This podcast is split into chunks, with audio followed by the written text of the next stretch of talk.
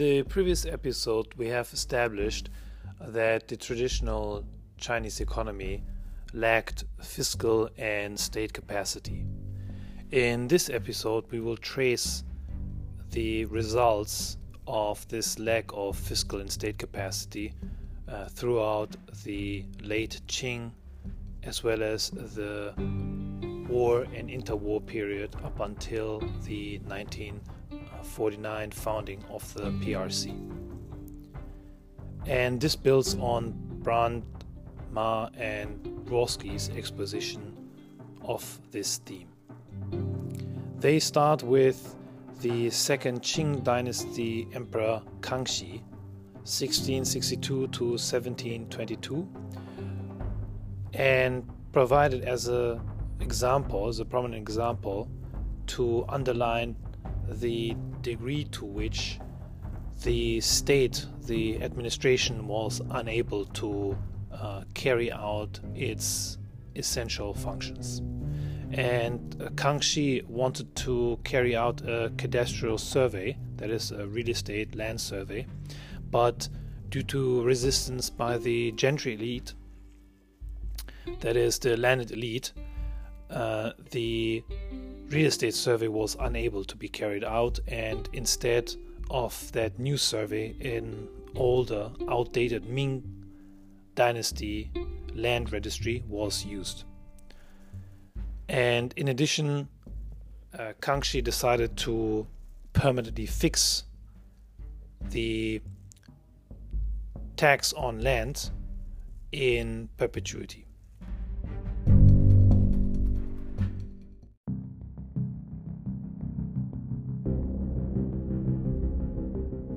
A second example is Yongzheng 1722 to 35, who was the successor of Kangxi, who attempted to involve informal taxation that existed at the time into the formal tax basis in order to reduce the leakage of resources as well as minimize corruption. However, again, there was resistance by certain elements of the economy, in this case, resistance by local administrators and officials uh, and magistrates that were benefiting from the system of weak state capacity. These uh, local or regional magistrates uh, would be able to cream off informally taxed resources for their own benefit. And Brandt Ma and Rawski are suggesting this is partly due to using information asymmetries about the size of those revenues for their own personal private advantage. Now, following these two examples, we can continue to talk about how the lack of state capacity was also evinced by other types of symptoms of domestic as well as external weakness. In terms of domestic weakness, one can cite the White Lotus Rebellion 1796 to 1804, and then more prominently the First Opium War 1939 to 1942, which concluded with the unequal Treaty of Nanking in 1842. And this set off a series of so called unequal treaties, which established the treaty port system, which allowed for certain foreigners the establishment of trading posts. And Brandmar, Rawski, and others are suggesting that this treaty port system was allowing for a duty free importation of certain equipment for mining, as well as land intensive products and coal, and therefore, Brandt Ma and Rawski suggest, quote, the insertion of a treaty port economy in the traditional Chinese empire represented initially what seemed like a small rupture to a giant closed political system that would only grow over time to tear at the foundation of traditional China's long run political equilibrium. Unquote. And the other examples that are highlighting the internal and external weakness then further shed light on this more and more unstable uh, system of the traditional Chinese economy. The, if you like, other example is the Taiping Rebellion, 1850 to 1864, where there was a lot of human casualty as well as destruction and obliteration of land and capital. And the foreign powers supported the Qing government uh, against the uprising, but also regional leaders uh, with uh, the highest uh, level civil service exam certifications were also striving to prop up the Qing state. In the words of Brandt Ma and Rawski, quote, the dynamic regime demonstrated a capacity not only to withstand shocks, but also to restore stability in the wake of potentially destabilizing disasters. The devastating Taiping Rebellion, which exposed the weakness of Qing rulers, was suppressed by regional leaders who possessed the highest level civil service examination degrees. These men mobilized troops and funds in their home provinces and defeated the rebel armies. The victorious generals, all of whom were Han Chinese, then restored control to the throne even though it was occupied by the non Chinese descendants. So, in other words, uh, this is another example of how certain other types of elites, and this time uh, certain uh, managerial as well as intellectual elites, were in a sense the buffer against uh, radical change in the traditional Chinese economy, even after it was forcibly opened up uh, via the First Opium War. Subsequently, um, with these changes, there were some effects on the tax system in China in the pre modern era, and this includes the Li Qin or the Li Jin tax on internal trade uh, that would be the source of funds for the efforts to resist the Taiping rebellion. And second, the foreign administered imperial maritime customs that put new taxes on sea international travel, international trade, seaborne international trade. And the result of this was that the tax of internal trade and external trade would reduce the relative share of land as a revenue source up from around 75%, which we have seen in the previous episode, down to 35% of officially recorded public revenue. In other words, the changes that uh, China was undergoing through at that time were resulting in changes in tax- taxation, including the rise of commercial taxation and this was accompanied by a decentralization along the fiscal dimension as well as the political dimension.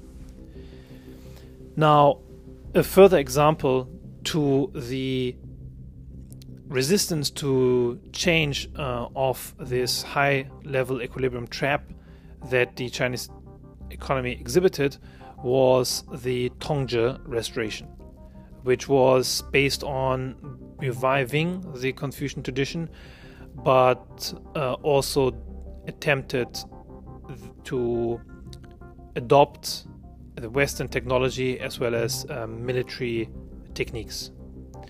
In the words of Brandt, Ma, and Rawski, these local elites, quote, contributed prominently to the Tongzhi Restoration, 1861 to 75, a joint Manchu Chinese effort to restore stability and prosperity by revitalizing Orthodox Confucian ideology, reconstructing the traditional low tax fiscal regime, and restoring regular civil service examinations. Unquote. And all of this, if you like, eh, put together suggests that there was huge resistance to change, but nonetheless, there were some real economic changes that took place gradually. And this includes the treaty port system substantially reducing Chinese tariffs to a really low level of 5%. And then Brandt, Ma, and Rawski are quoting statistics suggesting that exports rose by 20%, imports rose by 80%. Of course, it is easy for these numbers to rise given their relatively low base uh, between 1870 and 1895. Nonetheless, there is some evidence uh, suggesting that the domestic prices for commodities in China started to converge to a level equivalent to the international market prices, which suggests some form of integration with the commodities traded in the global market. And there were, in addition, next to trade expanding and goods arriving as well as leaving China, also new ideas, new technologies arriving as well via the treaty port system.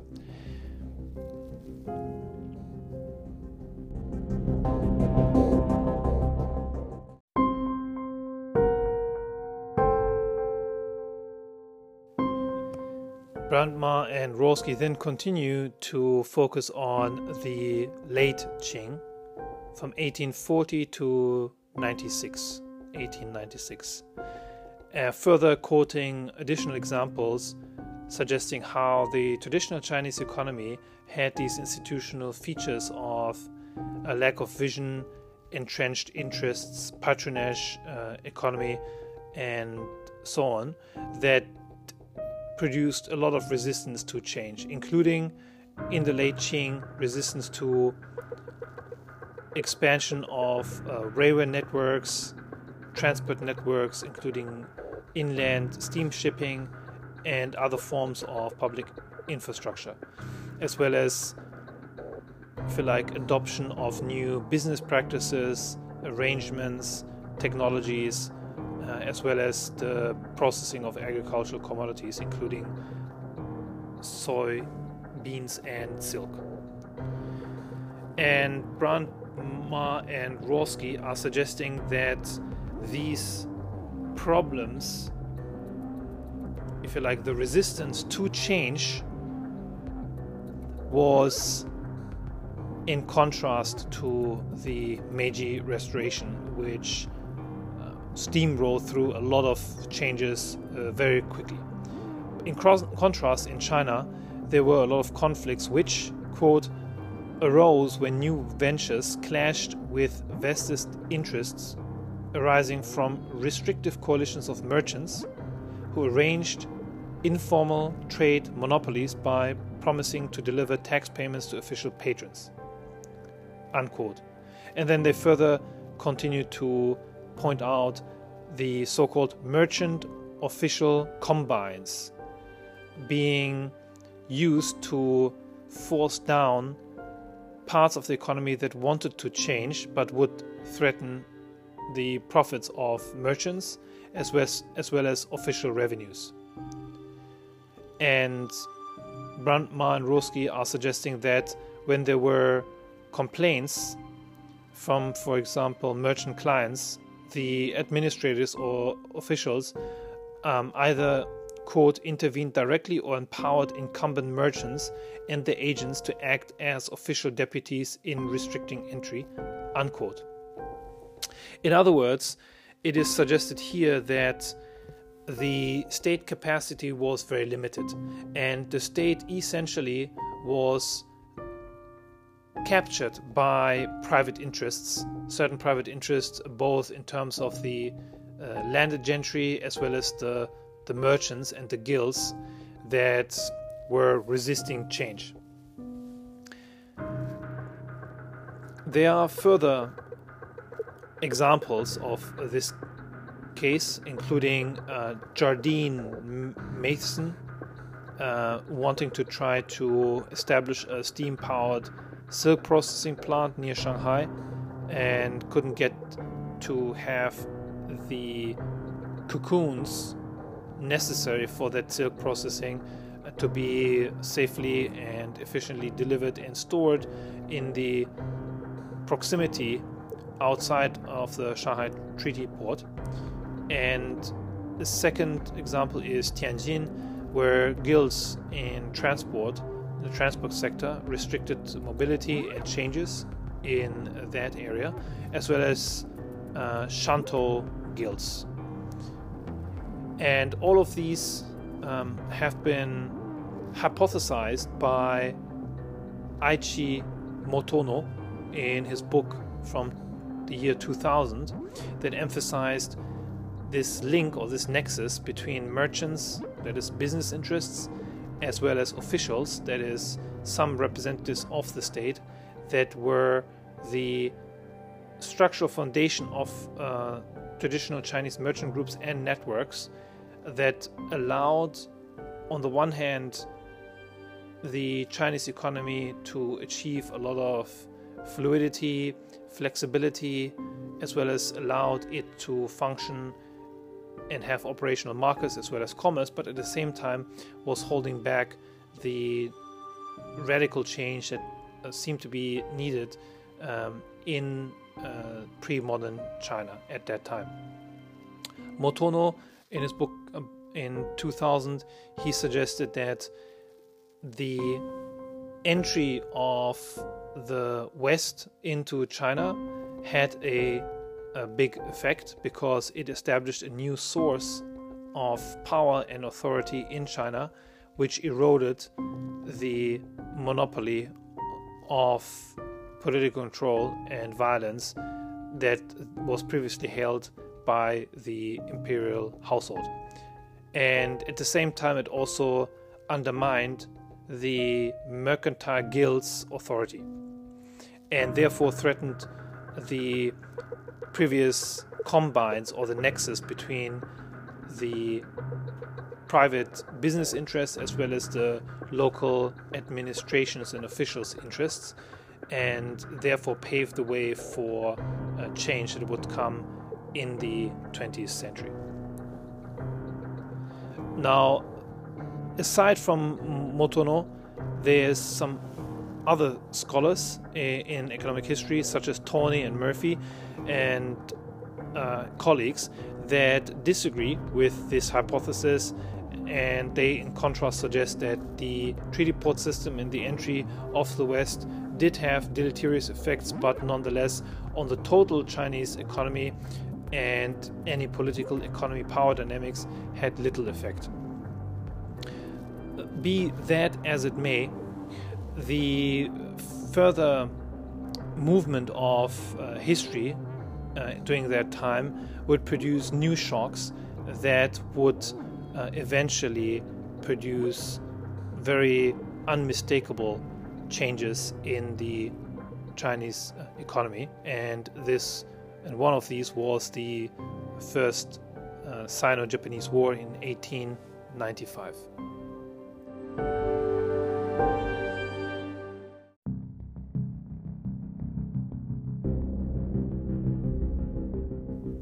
While Japan itself was subject to foreign invasion, it responded much earlier and arguably was able to better respond to the external pressure via its Meiji Restoration. And in the end, in 1895, the Sino Japanese War took place, which then ended with the 1896 Treaty of Shimonoseki. And this Treaty of Shimonoseki, S H I M O N O S E K I, according to Brandt, Ma, and Rawski, was significant because, quote, it granted foreigners the right to establish factories, that is, manufacturing, in the treaty ports, thus leading to a rapid expansion of FDI whereas prior to the Treaty of Shimonoseki, foreign business in the treaty ports were restricted to commerce or trading only. Unquote. It suggests that the Treaty of Shimonoseki was a further opening up, whereas the Treaty of Nanking in 1842 led to a treaty port system which established trading, and now also direct manufacturing uh, was granted or possible via foreign firms. And subsequently, the if you like Chinese economy and society underwent a lot of internal struggle, strife, and change, which we do not have uh, time to go into, and they are not in any case the focus of uh, this aspect of economic history.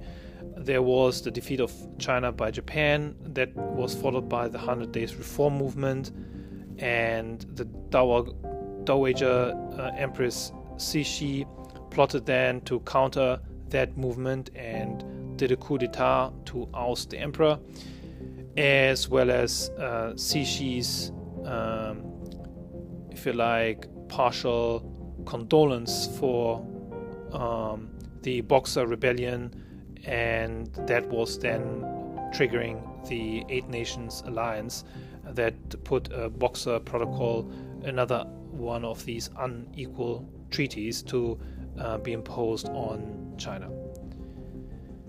And subsequently, with the defeat of China in the Sino Japanese War, uh, there, according to Brandt, Ma, and Rawski, seems to be a greater uh, acceptance as well as understanding for fundamental radical change in China. And again, the contrast with the Japanese experience is uh, insightful. The Meiji reform in Japan took place much earlier and it involved a radical land reform where 10% of land ended up in the hands of the state. And there was then state sponsored plans for industrialization transfer of technology, improvements in human capital, as well as training of manpower, and so on. And in China, these uh, modernization and industrialization uh, big push uh, plans or strategies didn't exist on a wide scale. There were some exceptions, but these exceptions prove the rule, including the China Merchant Steam Navigation and Shipping Company being founded, the Wuhan Steel Mill, Shanghai shipyards and weapon armories uh, being set up and making great advances, but these were pockets, but not widespread, generalized changes in the Chinese economy and its industrial structure or the lack thereof.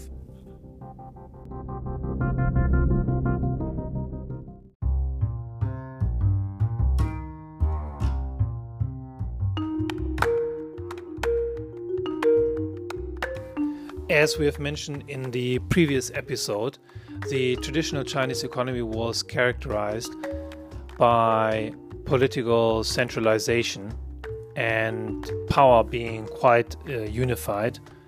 And over time, this unification, though, crumbled with the start of the 19th century. Previously, we have looked at the tax on internal trade, the Li Qin or the Li Jin, as well as the tax on seaborne international travel, leading to a rise in commercial taxation that was associated with a decline in taxation on land. And commercial taxation then had the side effect of leading to a decentralization and fragmentation of fiscal and political authority inside of China, and partly this was due to the need to fund certain regional uh, initiatives and uh, military activities to overthrow or confront uh, domestic rebellions.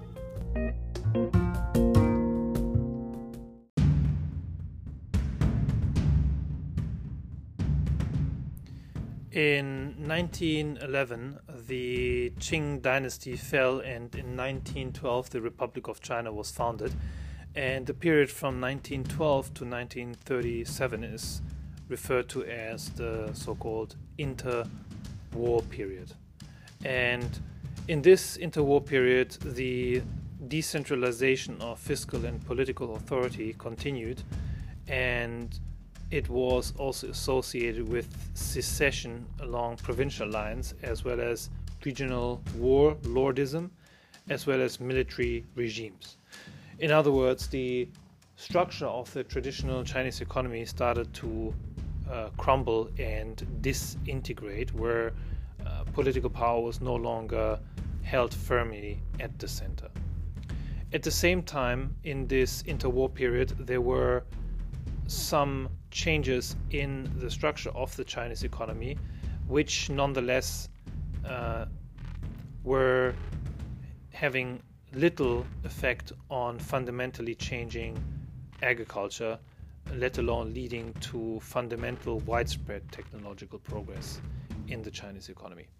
And nonetheless, these changes in the Chinese economy in the interwar period typically are neglected, but I think they can be considered to be certain seeds as well as certain endowments for the Chinese economy uh, following 1949. Brandt, Ma, and Rawski um, enumerate these various changes in the interwar uh, Chinese economy, and this is including industrialization, or at least the certain certain infant steps being taken uh, in terms of industrialization. Brandt, Ma, and Rawski, as well as Naughton, they look at two types of industrialization. First, the treaty port industrialization, where there is a focus on light consumer goods that are being produced and the value added of these is very low. So they're at the lower end of the value chain. And the Chinese owned firms uh, contributed to around 80% of factory output. So there was a lot of domestic ownership of these firms that contributed to industrialization. And at the same time, there were also spillovers, knowledge spillovers, and possible productivity increases and linkages resulting from the treaty port industrialization to other local industries. On the other hand, you had the northeast type of industrialization, which was driven by Japan. And Japan developed infrastructure, including railroad networks, in order to essentially take and grab the natural resources it lacked, including coal and iron, iron ore, that were being used for heavy industry in Japan, partly for certain war efforts. And Brandt, Ma, and Rawski are suggesting, quote, measures were discouraged from subcontracting with small Chinese firms and skilled positions within the industry were intentionally reserved for Japanese nationals, unquote, suggesting that the industrialization that took place in the northeast of China did have little effect on spillovers or human capital, if you like, learning by doing uh, in the northeast. Next to industry, there were also changes in trade in the interwar period.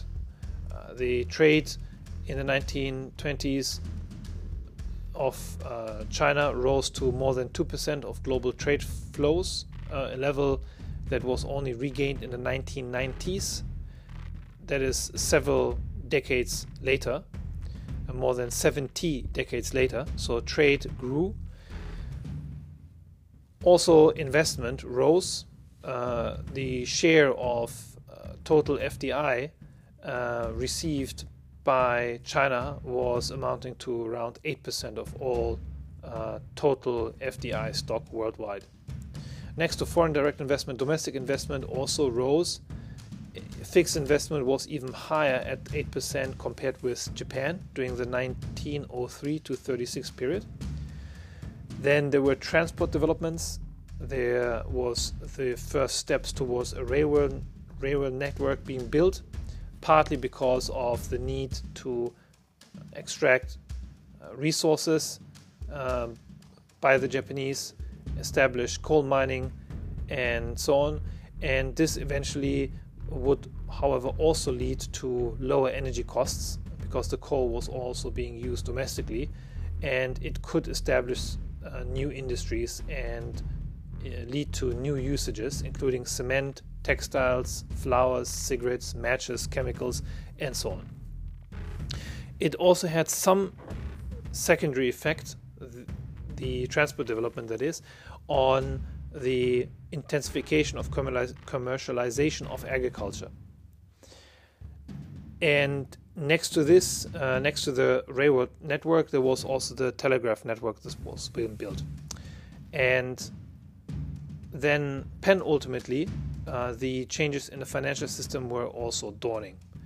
Uh, while the traditional or pre-modern uh, banking system or monetary system in China was composed, as we have looked at previously, of a mix of uh, copper cash, coins, silver bullion, and so on, as well as private paper notes.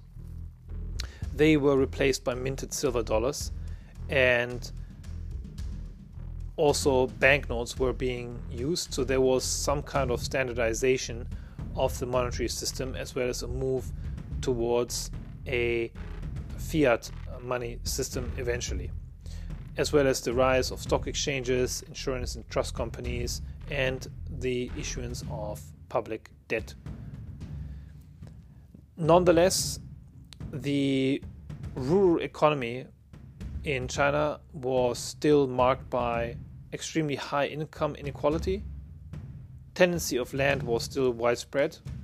Uh, rents were very high.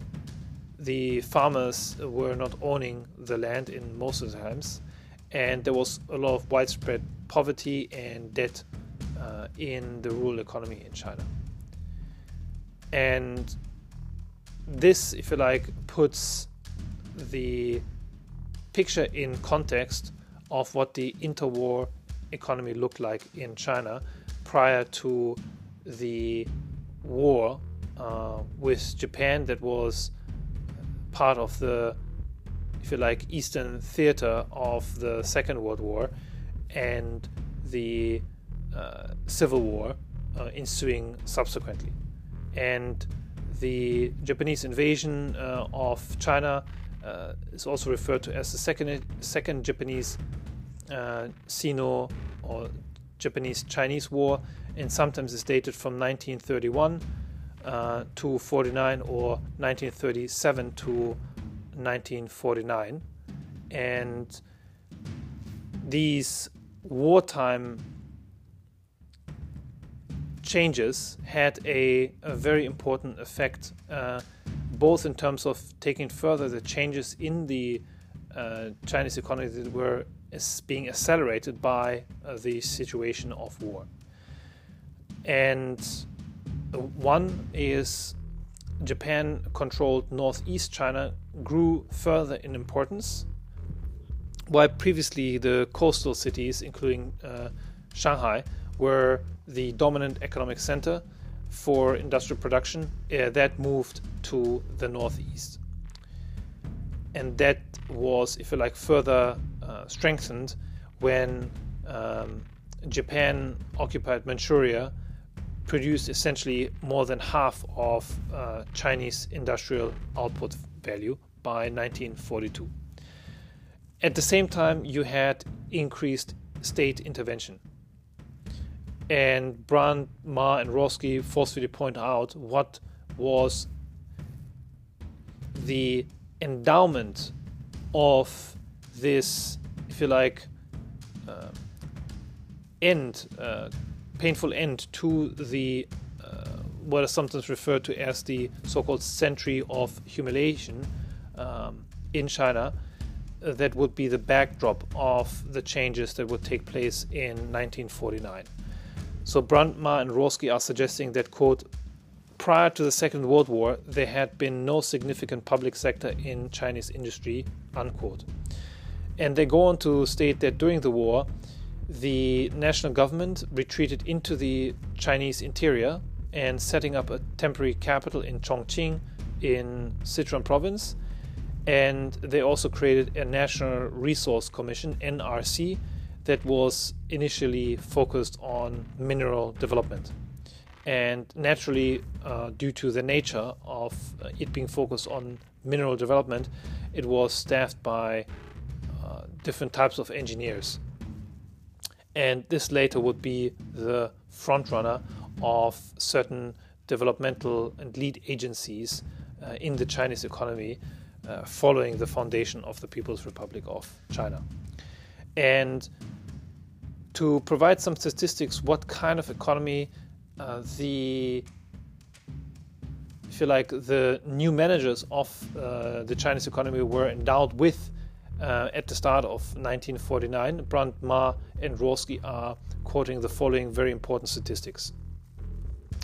State-run firms uh, at the end of this uh, period until the end of the Second World War and the end of the Sino-Japanese War or Japanese-Sino War, uh, state-run firms employ 70% of capital and one third of labor in unoccupied China in the early 1940s.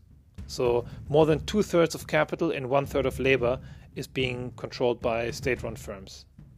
90% of output in steel is being controlled by state-run firms. Two thirds of electricity, close to 50% of cement output, and banks, transportation networks are government controlled in this war uh, economy. And the backdrop at the same time was also that there was huge destru- destruction and disruption of economic infrastructure and the economy, severe inflation, and a huge decline uh, of the Chinese economy relative to the rest of the world. While uh, Chinese GDP was um, somewhat uh, close to uh, the global average in the 1700s, that is uh, around 250 years earlier, uh, it declined to less than 40% uh, in 1913 and less than 20% by the start of 1949. And this, if you like, provides the backdrop for uh, the economy prior to 1949, uh, all the way from the Song Dynasty up until the end of the Second World War. And if you like to conclude, one can suggest that the external threats, war and civil war, uh, all led to the centralization of power that paved the way for the conditions of the emergence of a developmental state with the start of the People's Republic of China. So it is suggested that in this general and very wide sweep of uh, economic history, the institutions that were holding back China from achieving and immediately adopting a developmental state approach to reform and development following the Industrial Revolution in Britain and Western Europe was not possible until those traditional institutions and entrenched elite interests, patronage economy, limited state capacity, limited fiscal capacity were broken uh, partly by the accumulation of many internal as well as external shocks. And the result was a huge control um, of the state, of the economy um, at the um, start of the 1940s, which endowed uh, the PRC with conditions that could make it amenable for adopting a big push and a development state approach to uh, initiating the foundations of modern economic growth following 1949.